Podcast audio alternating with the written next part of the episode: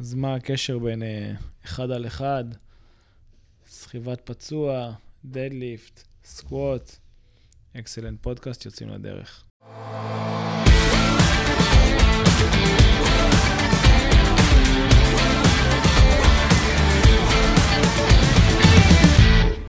ברוכים הבאים לפודקאסט של אקסלנט. מטרת הפודקאסט היא לבנות לוחמים. לאו דווקא בצבא, אלא בכל מקום. ולוחם זה אופי, ואת האופי הזה אפשר לבנות. אני תומר פרזן, מנכ"ל אקסלנט. יחד, אנחנו נבין איך כל אחד יכול להגיע לתוצאות מטורפות. כל זה באמצעות עבודה על הצד המנטלי, הצד הערכי והצד הפיזי. אקסלנט פודקאסט, יוצאים לדרך.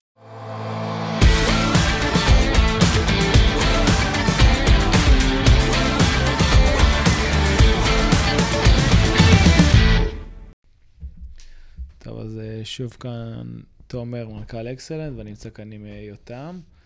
אה, אז דיברנו קצת על, קודם בינינו בחדר על, על אחד על אחד, סחיבת פצוע בעצם, וקצת על מה שאנחנו מנסים להכניס לחבר'ה שלנו בהכנה לצבא.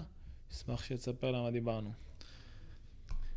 אחרי חודש בערך בטירונות, יש שבוע סדאות. שבוע סדאות, לא משנה מה, אה, תמיד יש דבר אחד שחוזר על עצמו, עד היום לפחות, שזה אחד על אחד. אחד ההתקלות, אחד האקטים, פשוט מחתקים מזוגות, אחד שוכב על הרצפה, והשני צריך להרים אותו מהרצפה עד ל... כשהוא עומד עליו, כשהוא על הכתפיים שלו, עם הנשקים, עם הווסט, עם התיקים כנראה אין, אבל נשקים, וסטים, ועוד uh, הוא עצמו ששוקל לפחות 60 קילו. 60 אה, קילו זה לוחמים קטנים. כן.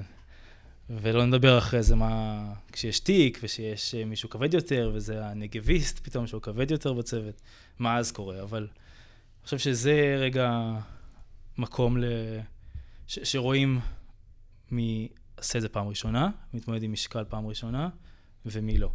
ויש לי אה, חניך לשעבר שהיום בטירונות בשייטת, אה, שדיבר לנו בשפה של אחרי הסדאות, אה, ממש אמר לי, כמה הוא הרגיש את ההבדל בין כל השאר החבר'ה, עכשיו זה שייטת חבר'ה שכנראה התאמנו לפני, אה, בדבר הזה.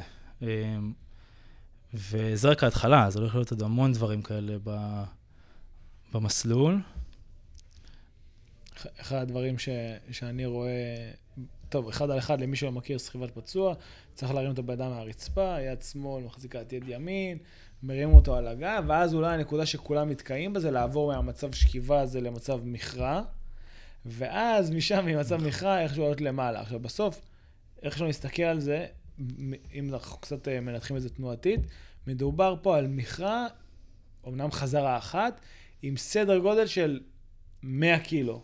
בסדר? בוא נגיד בין 80, כי זה בן אדם נגיד מאוד קל, בין 80 ל-100-120 קילו. ובסוף זה חזרה אחת של מכרע, אתה יכול לבחור את הרגל, כן? אבל זה חזרה אחת של מכרע מאוד מאוד כבדה. ואם הרגליים שלך והגב שלך לא היו מספיק חסינים, אוקיי, בעבר, דרך אגב, כמו בגמישות, שאני הרבה פעמים נותן את הדוגמה של גמישות, כי יותר קלה להבנה.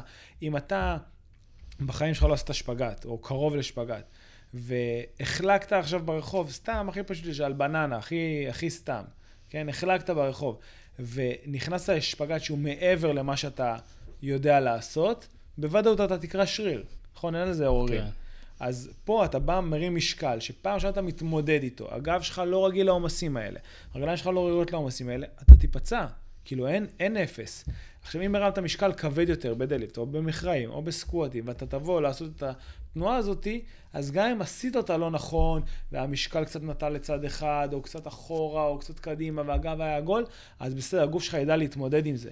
ככל שאתה תעשה הכנה מקדימה, אולי זה מתקשר גם למה שאנחנו עושים. ככל שתתכונן ליותר מצבי קיצון, כשתגיע למצב האמיתי זה כבר לא יהיה כזה מפתיע, גם אם תעשה השם טעויות. ומה עוד, ומשגע, מה שמשגע אותי בקטע הזה, שיש הרבה חבר'ה שאומרים, אה, מסוכן. זאת אומרת, דדליפט זה מסוכן, סקוואט זה מסוכן, ואולי עדיף לא לעשות את זה לפני. ומה שהם לא, לא מבינים, שהם גם ככה יעשו את זה. אתה הולך להרים את הפצוע הזה. זה הולך לקרות בסדאות. השאלה, מה עשית עד עכשיו? עכשיו, מי שחושב שהטכניקה שלו תהיה כמו טכניקה במכון, וכך הוא מרים פצוע, טועה. הגב עגול, והכל שם... מושל... רחוק מלהיות מושלם. אה, וזה למה חייבים להתחיל את הסרגל הרבה לפני, לא חודש בצבא ולא חצי שנה לפני השירות, אלא שנה, שנה וחצי. אה, ועוד יותר מעצבן אותי החבר'ה שלא עושים את זה, שיש להם את הכוח ואת ההשפעה, והם פשוט לא עושים את זה. ועכשיו זה או, זה אחד משתיים.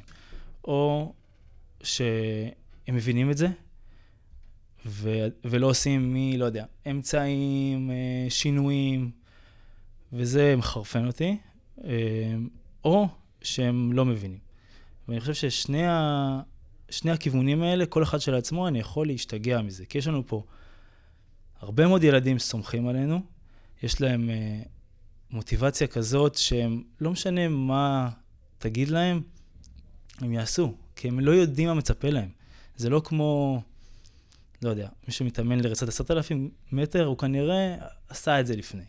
הוא כנראה, לא יודע, יכול לדמיין את הרגע שבו הוא רץ עשר. אז, אה, אז זה לא המצב. פה הם לא עשו את זה, הם לא יודעים מה מצפה להם. אז כל מה שמישהו שיצא מהצבא אומר, מבחינתם כן, קדוש, בזה יש לנו הרבה מאוד אחריות על הידיים. זה משגע אותי, שמצד אחד מדברים ערכים, ערכים, ערכים, מצד שני, כשמדובר על פרקטית, איך אני הופך את השירות של הילד הזה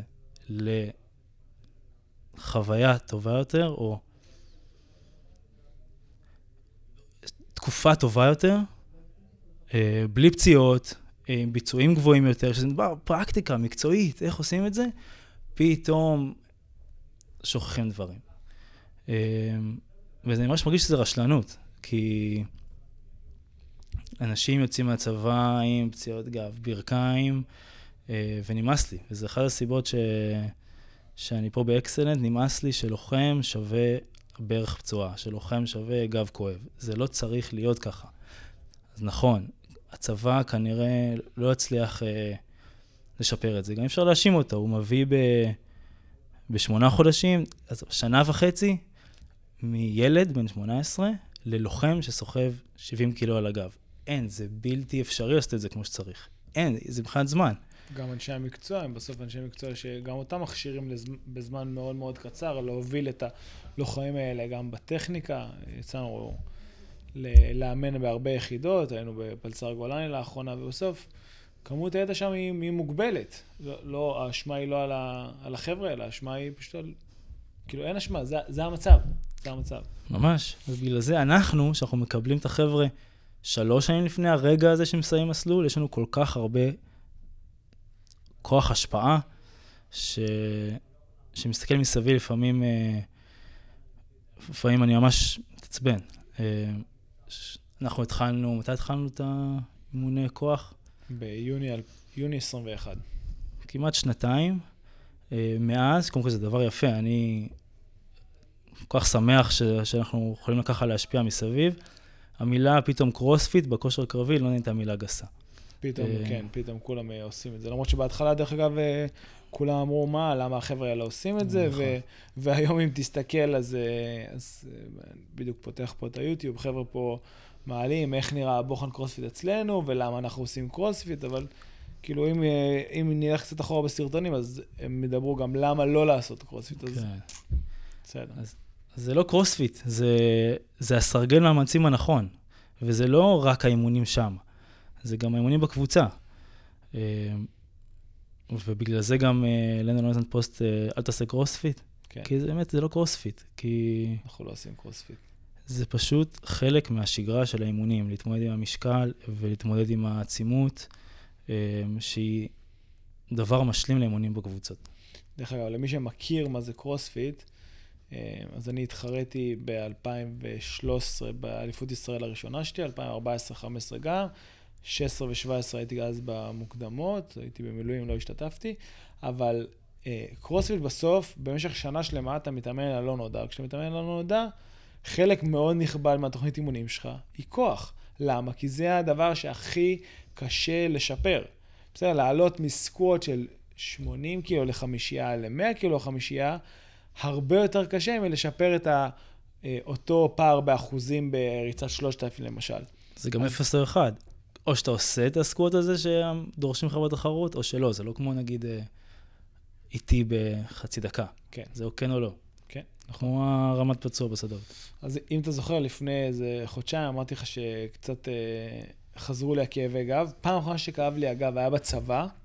אני התחלתי לעשות אה, אימוני כוח רק אחרי צבא, משקלים יחסית כבדים, דדליפט של, לא משנה, 120, 130 קילו, עד 200 קילו הגעתי, וסקווט של 100 קילו מינימום חמישייה, עד גם 135, 140, ושנים לא כאב לי הגב, עשור, מ-2012 עד 2023, ואמרתי לך לפני כמה זמן, שמע, התחילו לי כאבי גב. והסיבה שהתחילו לי כאבי גב, זה כי קצת ויתרתי על הכוח, ומה אמרתי לך, אתה זוכר? שאתה חייב לחזור לעשות deadlift. חייב לחזור לעשות deadlift. שכאילו, אנשים אומרים, לא לעשות deadlift, יכאב לך הגב, זה מסוכן לגב. וכאילו, אני, בתפיסה שלי זה, אם אני אעשה deadlift, הגב שלי יהיה מספיק חזק ולא יכאב לי הגב. אני חושב שמי ששומע את זה, אז א', כמובן, ב... אה, עם הנחיה טובה ובטכניקה טובה, אבל לכו ותרימו משקלים, או יותר נכון, תמצאו את המדריך הנכון שיבנה לכם סרגל מאמצים, כשתגיעו לצבא, ממש. לא תישברו ישר. XN פודקאסט, המזל הולך עם האמיצים.